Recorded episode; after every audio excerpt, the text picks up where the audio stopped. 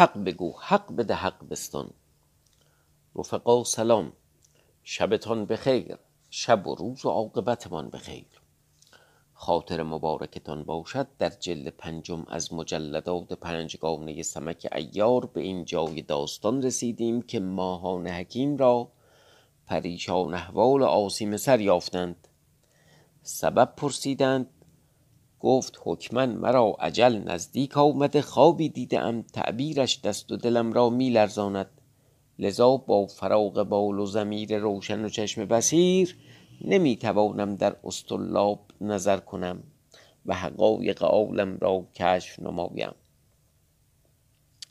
از آن طرف به سپاه قابوس از جانب شمشاد خویش کرنگ مدد بسیار رسید. و فرخ روز از جانب ایشان اندیشناک. شمشاد من باب اتمام حجت گفت که نامه نویسند به فرخ روز و به او بگویند که اگر آنچه کردی برای نام کردی بیش از این تو را سودی ندارد. به سعادت بازگرد و دست از این ولایت بدار که اگر نه جنگ را ساخته ایم تا بدانید. نامه را مهر برنهاد و پهلوانی بود. نام او پرند. قابوس گفت این نامه تو را می باید بردن که با عقل و دانشی پرند خدمت کرد. گفت فرمان بردارم. نامه برگرفت با صد غلام رو به نهاد. چون به کنار لشکرگاه رسید کاوه ایستاده بود. پیش وی باز آمد که کیستید و کجا می از کجا می آیید و کجا می روید. پرند گفت رسول از شاه قابوس به شاه فرخ روز. کاوه گفت همین جایگاه می باش تا من شاه را آگاهی دهم چه فرماید؟ کاوه رو به راه نهاد به بارگاه آمد پیش فرخ روز خدمت کرد. گفته بزرگوار شاه رسولی آمده است می‌گوید نامه ای دارم. فرخ روز گفت او را به بارگاه آورد تا بنگرم که کیست و چه نامه آورده است. ممکن باشد که از این پهلوان آورده است که او را شمشاد می‌خوانند و به یاری قابوس آمده است. کاوه بازگشت تا او را بیاورد. عدنان وزیر بفرمود تا بارگاه بیاراستند با ساز و زینت. تا کاوه پرند را به بارگاه آورد نگاه کرد آن ساز و تجمل و قاعده ها دید و فرخ روز بر بالای تخت شاه جام در پیش وی عدنان وزیر بر گوشه نشسته پهلوانان بر کرسی های زرین و سیمین غلامان ایستاده سرهنگان بر جای خیش پرند خدمت کرد و بر شاه آفرین خواند چنان که سزاوار بود. فرخ روز اشارت کرد تا پرند را بر کرسی زرین نشاندند. در حال جلاب آوردند و باز خوردند میوه بیاوردند و به کار بردند. جالبه جن که بگه میوه رو خوردن میگه میوه رو به کار بردند. پس خان بنهادند نان بخوردند. فارغ شدند دست ها بشستند مجلس بزم بیاراستند.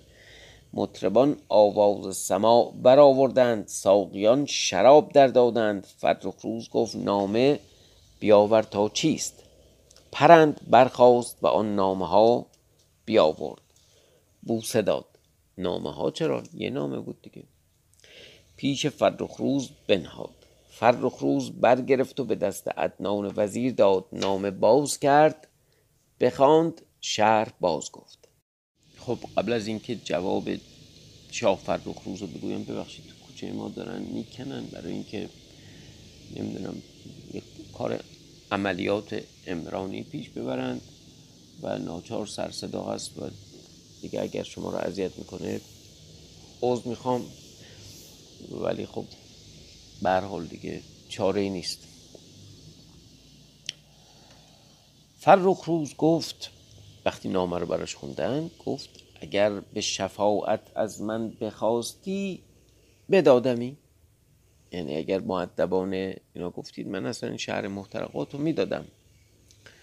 مگر جواب گرز صد و شست من من باز دهد مسلم بدارم که در لشکرگاه من زن هست که جواب صد هزار از ایشان باز دهد. مثلا داره به زن خودش چیز می‌کنه ولی خب داره زن خودش هم خفت و خاری میده دیگه. یعنی من که در شعن من نیست. میدم زنم شما رو پاره پوره کنه و گرزش یکی به گرزش مینازه یکی به زنش. چرا مرا دست از محترقات باید داشتن؟ هنوز خون پدر ناخواسته که به هر تار مویی که بر سر پدر من بود خداوند کلاهی را نیست گردانم. از چه که در من است که محترقات به ایشان دهم و بروم. چرا؟ پرند گفته شاه اگرچه ثواب نیست ثواب با ساد کار پسندیده درست.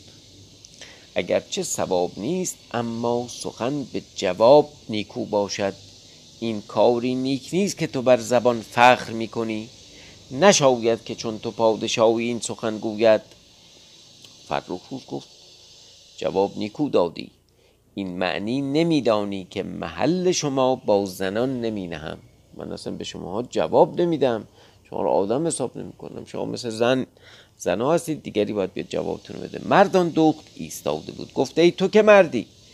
سخن زنان می‌گویند که چون تو صد هزار زهره ندارند که پیش وی بگذرند تا به جنگ وی چه رسد. به لحاظ زبانم با ما بر نمیایی چه برسه به جنگ به نمایندگی از طایفه زنان. و اگر تو مردی مرا پیش که من زنم. اینک فرس ای نگار و اینک میدان. این اسب این گوی این میدان در واقع. یه جور هم ضرور مسئله اینجوری. بیار تا چه داری؟ مردی به نمای پرند گفت. ای مردان دخت وقت کار نیست. من به رسولی آمدم نه به جنگ. بی عقلی نشاید کردن اما چون فردا مساف باشد در میدان آیم. هنر مردی بنمایم. فرخ روز گفت جواب نامه من آن است که فردا جنگ خواهم کردن. بیش از این نیست بفرمود او را خلعت دادند و باز پس فرستادند. پرند پیش قابوس آمد و شمشاد و پهلوانان همه حاضر. احوال چنان که رفته بود بگفت که من چه گفتم جواب چه دادند. قابوس گفت فردا مساف کنیم. چاوشان فرستادند تا لشکر را آگاه دهند که فردا مساف خواهد بود. آل مفروض ایستاده بود. قوام پیلو و سیلان برمی گرفت تا شب درآمد. یادتون باشه در واقع جناب سمک با روزافسون لباس سرهنگی پوشیدن رفتن تو سپاه دشمن و اونجا دیدن که این پیلو و سیلان بر خود گرفتن که برن سمک رو و مردان دخت رو کدبسته بیارن. حالا اینا هم خودشون حاضر بودن. طلایگان بیرون شدند. ایشان پراکنده گشتند. پیلو و سیلان به خیمه خیش آمدند. آل مفروض ایشان را نگاه می داشت تا آن ساعت که بخفتند. دو دانگ از شب گذشته آل مفروض روزافزون را گفت کار ما نگهدار تا چون پیش من باید آمدن بیایی. حواست جمع باشه دست نگات به من باشه. تا من علامت دادم زود بیایی. این بگفت. گستاخ به خیمه ایشان در شد هر دو خفته بودند. اندیشه کرد گفت ایشان را چگونه توانم بیرون بردن؟ او را حیلتی یاد آمد. هر دو را بیدار کرد باز نشستند هر دوان خوابالوده از شراب نیم مست گفتند چه بوده از کیستی؟ آل مفروض گفت شاه قابوس است که با شمشاد به طلایه بیرون رفتند شما را می‌خوانند. پیلو و سیلان پنداشتند که سرهنگ شاه است. برخواستند از خیمه بیرون آمدند. روز افزون ایستاده بود. می‌گفت چه خواهد کردند تا ایشان هر دو سوار گشتند. گفتند قابوس شاه کجاست؟ آل مفروض گفت مرا گفتند که در پیش فلان درخت ایستاده این تو ایشان را بیاور. این بگفت و در پیش ایستاد. ایشان بر اثر می‌رفتند. روز افسون دریافت که کجا می‌روند. دنباله ایشان گرفت تا آول مفروز نزدیک آن درخت رسید که گفته بود ایشان را گفت همین جایگاه باشید بنگرم شاه قابوس با شمشاد کجا رفتند که وعده ایشان این جایگاه بود ایشان را بداشت. پاره ای را برفت دستارچه دارو اندوده از کیسه بیرون آورد بازگشت پیش ایشان آمد. پیلو و سیلان گفتند شاه کجاست؟ آل مفروز گفت شاه با شمشاد آن جایگاه باشند. سخنی گفتند که با شما بگویم. و شاه فرمود که در گوش ایشان بگو چنان که باد نشود که شاه چه گفته باشد. آول مفروز سر در پیش ایشان نهاد یعنی که چیزی می‌گویم. دستارچه به دماغ ایشان نهاد هنوز نگفته بود که شاه چه میفرماید. که ایشان را بگیر که بوی دارو به دماغ ایشان رسید هر دو بیفتادند یعنی دارو چی بوده؟ اترم باشه اینجوری که آدم نمیفته که. احتمالا این در واقع همچنان که یه جلد یعنی جلد شیشم این کتاب به شهرهای سمک اختصاص داده یک کتاب ما باید بنویسیم شیمی سمک.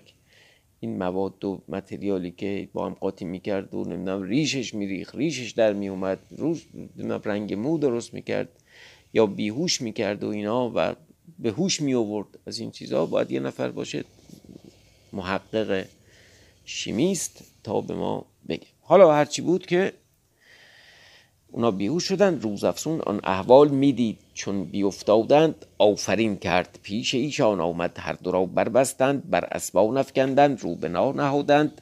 از طلایه بگذشتند به طلایه فرخ روز رسیدند که مردان دخت. پیش ایشان باز آمد. بانگ برزد که کیستید؟ و مردان دخت از غیرت آرام نگرفتی. پیوسته به کار جنگ مشغول بودی. اول مفروض گفته پهلوان آرام نمی‌گیری. آخر زمانی بیاسای.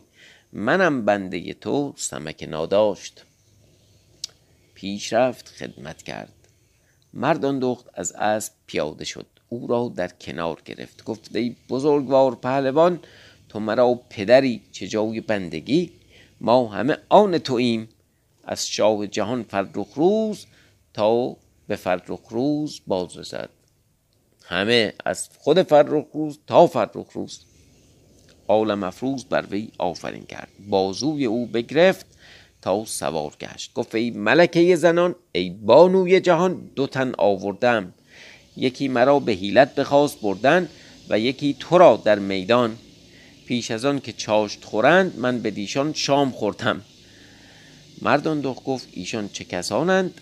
اول مفروض گفت ملک در خدمت شاه احوال می‌گویم. همچنان روی برا نهادند به بارگاه آمدند. فرخ روز در آن ساعت به تخت برآمده بود که ایشان خدمت کردند. فرخ روز نگاه کرد مردان دخت و آول مفروض را دید برخاست او را در کنار گرفت. گفته پهلوان کجا رفتی؟ مردان دخت با تو بود؟ آول مفروس بر شاه آفرین کرد گفت بنده به کاری رفته بود چون می آمدم مردان دخت در طلایه به من رسید. شاه بر جایگاه بنشست. ایشان در خدمت. آول مفروز احوال چنان که رفته بود بگفت. فرخ روز گفت ایشان را سیاست فرمای. آول مفروز گفت شاه بفرما تا دو چوب در میدان برپا کنند. ایشان را بردار کنیم تا قابوس و شمشاد بدانند که از ایشان و لشکر ایشان هیچ نیاید. فرخ روز بفرمود تا دو چوب به زمین استوار کردند. آقا اسیر جنگی رو که نمی‌کشن. شاید قدیم می‌کشن. هنوز آفتاب بر نیامده بود. فرخ روز گفت ایشان را بیهوش نشاید آویختن. آول مفروز دارو در دماغ ایشان افکند به هوش آمدن نگاه کردند فرخ را دیدند بر بالای تخت و پهلوانان بسیار که همه به خدمت آمده بودند. سیلان گفت این چه جایگاه است؟ آول مفروض گفت این بارگاه فرخ است و شما خود بدین جایگاه آمدید که مرا ببرید و مرا می‌شناسید و مردان دخت را خواهید بردن اما در میدان اکنون می باشید تا ما را بدانید. مرا با مردان دخت ببرید. ایشون گفتن تو کیستی؟ این چه سخن است؟ تو چه می‌گویی؟ اول مفروض گفت شما را عقل نیست یا ندارید که در بارگاه قابوس در پیش شمشاد دعوی کردید که مرا ببرید با مردان دو؟ من شما را رها نکردم که یک شب در وعده شما بگذرد. نشاید که مردان چیزی بگویند خلاف کنند. من از بهر دعوی شما تا محال نگفته باشید شما را آوردم. چه من شما را آورده باشم چه شما ما را برده باشید هر چهار ما را با هم می باید بودن و بودیم. و دیگر شما ما را نمی شناختید اما من شما را شناختم. این منم سمک و او مردان دخت و تو پیلو آن دگر سیلان. این کار نیکوست که کردم یا نه؟ ایشان هیچ نگفتند. سر در پیش افکنده تا اول مفروض گفت ایشان را ببرید و بردار کنید. برابر شاه ایشان قابوس. آخه بیچاره ها. جلادان و سرهنگان هر دو را برگرفتند ببردند در میدان بردار کردند. آواز کوس حربی برآمد. لشکر رو به میدان نهادند. از آن جانب قابوس رو به میدان نهاد با سپاه. چون بیامدند آن حال بدیدند فرو ماندند. همه را زور از دست و پا برفت. می‌گفتند این چگونه بوده است؟ شمشاد گفت مگر هر دو مگر هر دو رفته بودند که آنچه گفتند به جای آورند در دام افتادند؟ قابوس گفت این عجب کاری است. از هر نوع سخن می گفتند و دریغ می خوردند نقیبان صف لشکر می آراستند که ناگاه کاوه پهلوان اسب در میدان جهانید. ساعتی جولان کرد مرد خواست سواری در میدان آمد با کاوه زمانی نبرد آزمود کشته شد دیگری کشته شد. پرند تا نوبت به پرند رسید. تا پرند پهلوان اسب در میدان جهانید پیش کاوه آمد. بانک بر وی زد گفت ای کاوه پدیدار است که مرد اندر لشکرگاه ما نیست. بیاور تا چه داری؟ پرند با کاوه ساعتی پیکار کرد. ناگاه پرند کاوه را زخمی زد و بدان زخم او را خسته گردانید. کاوه بازگشت. مردان دخت اسب در میدان جهانید. پیش پرند آمد. پرند در ساز و ترتیب و یال و کوپال وی نگاه کرد. حراسی به دل وی برسید. گفت تو کیستی؟ مردان دو گفت این نادان مرا نمی‌شناسید منم ملک الموت. آن که مرا تعنه زنان می‌زدی بی آن که در تو هنری بود یا هست منم مردان دخت که می‌گفتی از زنان سخن مگوی پرند چون بدانست که او مردان دخت است سهمی به دل وی درآمد. ترسی به دلش افتاد.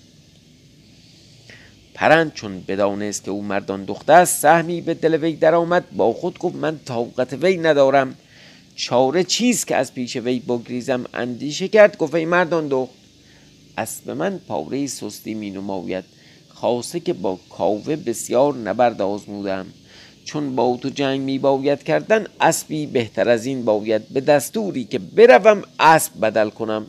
مردان دو گفت ای تو که مردی میگریزی برو روا باشد یزدان تو را. رهانید پرند با ترس و بیم از پیش وی بازگشت. پیش قابوس آمد گفته شاه تنم پاره ناخوش است. با مردان دخت به حساب جنگ توان کرد.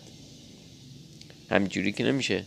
دستوری تا فردا جنگ کنم. بفرمود تبل آسایش بزدند هر دو لشکر رو به آسایش نهادند. مردان دو خندان. در احوال تاج دخت که از به بگریخت تا به چه رسید چون این گوید خداوند حدیث و راوی قصه که چون تاج دخت از گرماوه بگریخت و بدان سرای آمد با خود اندیشه کرد که این چه حکیمی است که علم چنین می‌داند و راه به راه به سر گریختگان می‌تواند برد. حکیم چنین می کند و پنهانی به دست می آورد یعنی اسرار نهان چیزایی که آشکار نیست پنهان رو به دست می از بهران می گفت که چون می گریخت از مردم می شنید که ماهان حکیم نیکو حساب کرد اما تاج دخت هم در دام نیامد بگریخت. ندانست در حکم ناتمام بود. از این جهت دانسته بود. در آن سرای با خود می گفت که هر جایگاه که باشم مرا ماهان به دست آورد. چادری کهنه.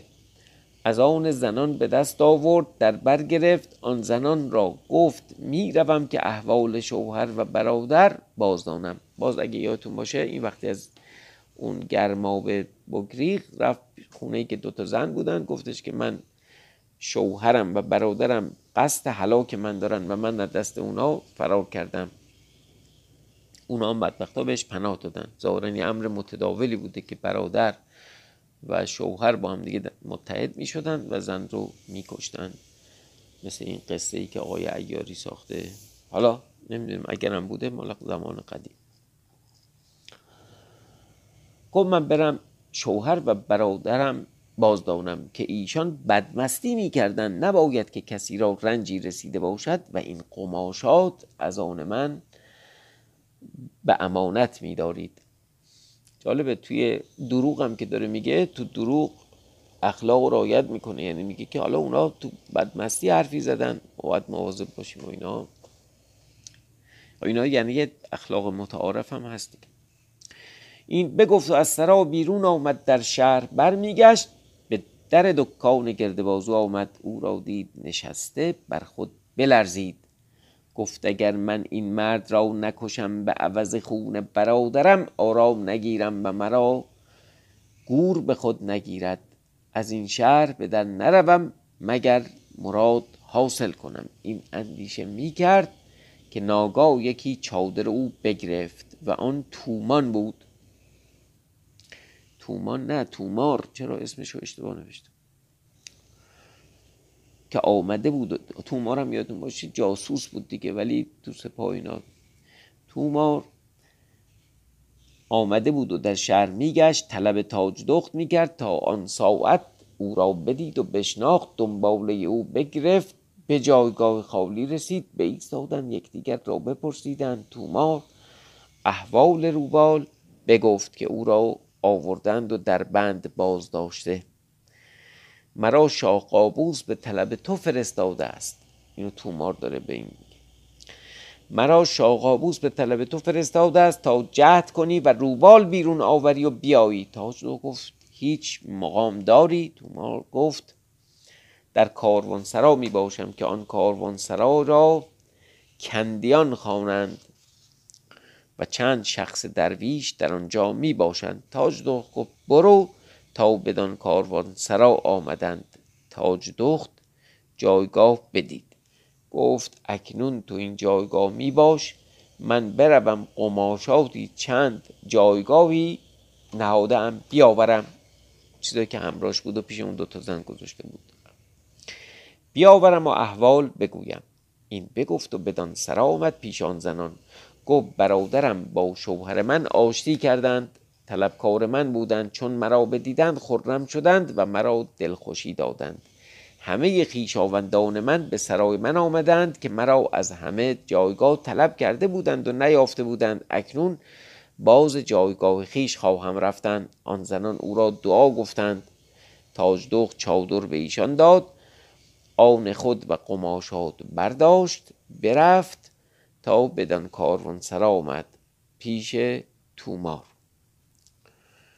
به لحاظ قصه اصلا می‌تونست اینام نباشه دیگه. همون موقع که میاد بیرون بره و اینا. ولی این که برگشت و اینا جالبه برای اینکه اون زنا چقدر زنای خوبی بودن. تازه او رو دعا گفتن و به هوای دروغ او رو یاوری کردن و اصلا نپرسیدن. آخرم که خواست بره بدرقش کرد. پیش تومار بنشست. آنگاه احوال خود چنان که افتاده بود باز می‌گفت در میان سخن گفته تومار از ماهان حکیم خود را نگاه می باید داشتن. و این جایگاه نتوانی بودن که ما را به حساب فلک به دست آورد و بدان که و بداند که ما کجاییم و مرد به سر ما آورد. آدم بفرسته دنبالم و ما را بگیرند. تومار گفت چه می‌گویی؟ ماهان چه کس است؟ تاج دخت احوال ها چنان که افتاده بود بگفت از احوال گرماوه و مرد به سر وی آوردن و گریختن وی. گفت من هرگز حکیم بدین گونه با این علم نشنیدم و ندیدم. اگر با من یار باشی برویم و او را از میان برداریم که او را مشتری می‌خوانند. گفتیم دو اسم است. آنگاه به فراغ دل کار می سازیم که من از بیم وی نمی توانم بودن. تومار گفت چنین می باید کردن. تاج دخت برخواست خود را بر گونه زنان شهر برآراست حالا فرق این زنان با زنان دیگه چی بودم نمی‌دونیم. و آنچه میبایست برگرفت به تومان رو به تومار روی با تومار رو به نهادند به در سرای ماهان حکیم جناب مشتری. ماهان در آن ساعت نشسته بود استرلاب در دست حساب می‌کرد در طال خود که کار او چون خواهد بود. کار خود نه چنان می‌دید که میبایست دل مشغول بود. گفتی میخوابی دیده و پریشان احوال. با خود می‌گفت مرا چه خواهد رسید؟ تاج دخت و تومار به در سرا رسیدند. خادمی ایستاده بود. گفتند حکیم کجاست؟ خادم گفت بر بالای سرا. تاج دخت خادم را گفت برو بگو که کنیزکی از سرای شاه آمده کاری دارد. خادم پیش ماهان رفت گفته حکیم کنیزکی ایستاده و از آن شاه می‌گوید که کاری دارم. حکیم گفت نه وقت این کار است که خود دل مشغولم. او را بیاور تا بنگرم که چه کار دارد. گفت منجما رو تنم می‌کردن دیگه. تو که در سراد نمی‌دونی چه خبره و آسمون ها رو می‌تونی راه های آسمونی و بلدی ولی نمی‌دونی. یه حکایتی در سعدی هست که خیلی خیلی قابل تحمله. بعضی وقتا علم زیادی هجابم میشه دیگه. آدم یه چیزایی رو که نباید بدونه می‌دونه. یه چیزایی که باید بدونه رو بیخبر. تاج دخت را در سرا بردند پیش ماهان سلام کرد. بنشست. گفته ای حکیم زمانه من از خدمتکاران شاه فرخ روزم. کنیزکی مرا دشمن می دارد از بهر آن که فرخ روز در من نگاه بیش می کند به خدمت تو آمدم تا احوال من در طالعم ببینی و بگویی که احوال من چگونه خواهد بود. مان گفته ای دختر مرا در دل اندیشه هاست آشفته طبعم. اما به سبب آن که تو از سرای شاه بیامدی سبب حرمت داشت شاه احوال تو بنگرم. استرلاب در دست گرفت ساعتی حساب کرد گفته ای زن تو را رنجی, می رنجی نمی نماید از حساب گردش فلک آشفت کار می بینم که بسیار کار از دست تو براید کار تو نیک شود. ماهان این سخن می گفت ناگاه تاج دخت او را دشنه زد و بکشت. همون دشنه دشنه. به چاقو در آورد و زد تو شکم این بدبخت. در بیرون با تومار گفته بود که من ماهان را بکشم تو خادم را بکش. تاج دخت ماهان را بکشت گفته حکیم احوال من میدانی که مرا چه پیش خواهد آمدن؟ احوال خود نمیدانی؟ چون او را بکشت خادم آواز کارت بشنید خواست در سرا رود تا بداند که آن آواز از چه افتاد. توما از پس وی در آمد او را بکشت پس هر دو بیرون آمدند به کاروان سرا به جایگاه خیش رفتند. اینم از هدیه شاهجان از بیرون شهر. چون روز به آخر آمد فرخ روز از میدان جنگ بازگشت به بارگاه آمد گفت بروید ماهان حکیم را بیاورید. احوال کارها باز نماید کس به شهر آمد. تا ماهان را ببرد چون به در سرای وی آمدند خادم را دیدند کشته و در اندرون سرا شدند. ماهان را کشته یافتند فرو ماندند بازگشتند پیش فرخ روز. خدمت کردند احوال بگفتند. فرخ روز با جام و پهلوانان دریق خوردند. دلتنگ شدند. اول مفروض گفت این کار را هیچ کس نکرده است مگر آن رعنا تاج که تو را تقویت کردی. من به شهر خواهم رفتن باشد که نشانی به دست توانم آوردن. این بگفت رو به شهر نهاد. در شب به شهر آمد. در شهر میگشت مگر نشانی به دست آورد؟ هیچ کس را ندید. از آن معنی تا روز روشن شد. آول مفروز به در دکان گرد بازو آمد. مردان شهر او را می‌دیدند تا آوازه در شهر افتاد که آول مفروز به شهر آمده. سمک پیش گرد بازو آمد سلام کرد. گرد بازو را دید برخواست خدمت کرد. او را به بالای دکان برآورد. با آن همه حرمت و فرمان دادن که بود چون دوستان بی کبر در هر جایگاهی می نشست و بر در دکان گرد بازو آرام گرفت. داره از خلق سمک در تعریف کنه با اینکه مقام و منزلتی در پیش داشت با آن همه حرمت و فرمان دادن که بود چون دوستان بیکبر در هر جایگاهی می نشست تا بر دکان گرد بازو آرام گرفت. گرد بازو گفت پهلوان به چه, به چه سبب به شهر آمده ای؟ آول مفروض گفت ای برادر به کردار تو حکیمی چون ماهان در سر کار تو رفت که تو تاج دخت را به خود باز گرفتی تا شاه از بهر دل تو او را هیچ نگفت تا از دست ما برفت و هرچه می‌خواهد می‌کند. بالاخره تنش رو هم به فرخوز زد. همینجا. این همه اخلاق سمک خوبه جز این ملامت کردنش. دست خودش نیست. اونجا گفت مثل دوستان بیکبر. بعد اینجا خفت و قاری داد. گرد بازو گفت ای پهلوان من چه دانستم که این رعنا به کشتن من آمده و دیگر دانی که با زن کسی بر نیاید. هرچه خواهد بتواند کردن. قدیمی ها یه ضرور مسئله داشتن گفتن آنچه خدا بخواهد بشود و آنچه زن بخواهد شده است. هر سخنی می‌گفتند در دکان گرد بازو قلبه خلق هر کس به دیدار عالم افروز می آمدند تومار بشنید که سمک به شهر آمده پیش تاج دخت رفت گفته زن سمک به شهر آمده می‌خواهم که بروم او را ببینم.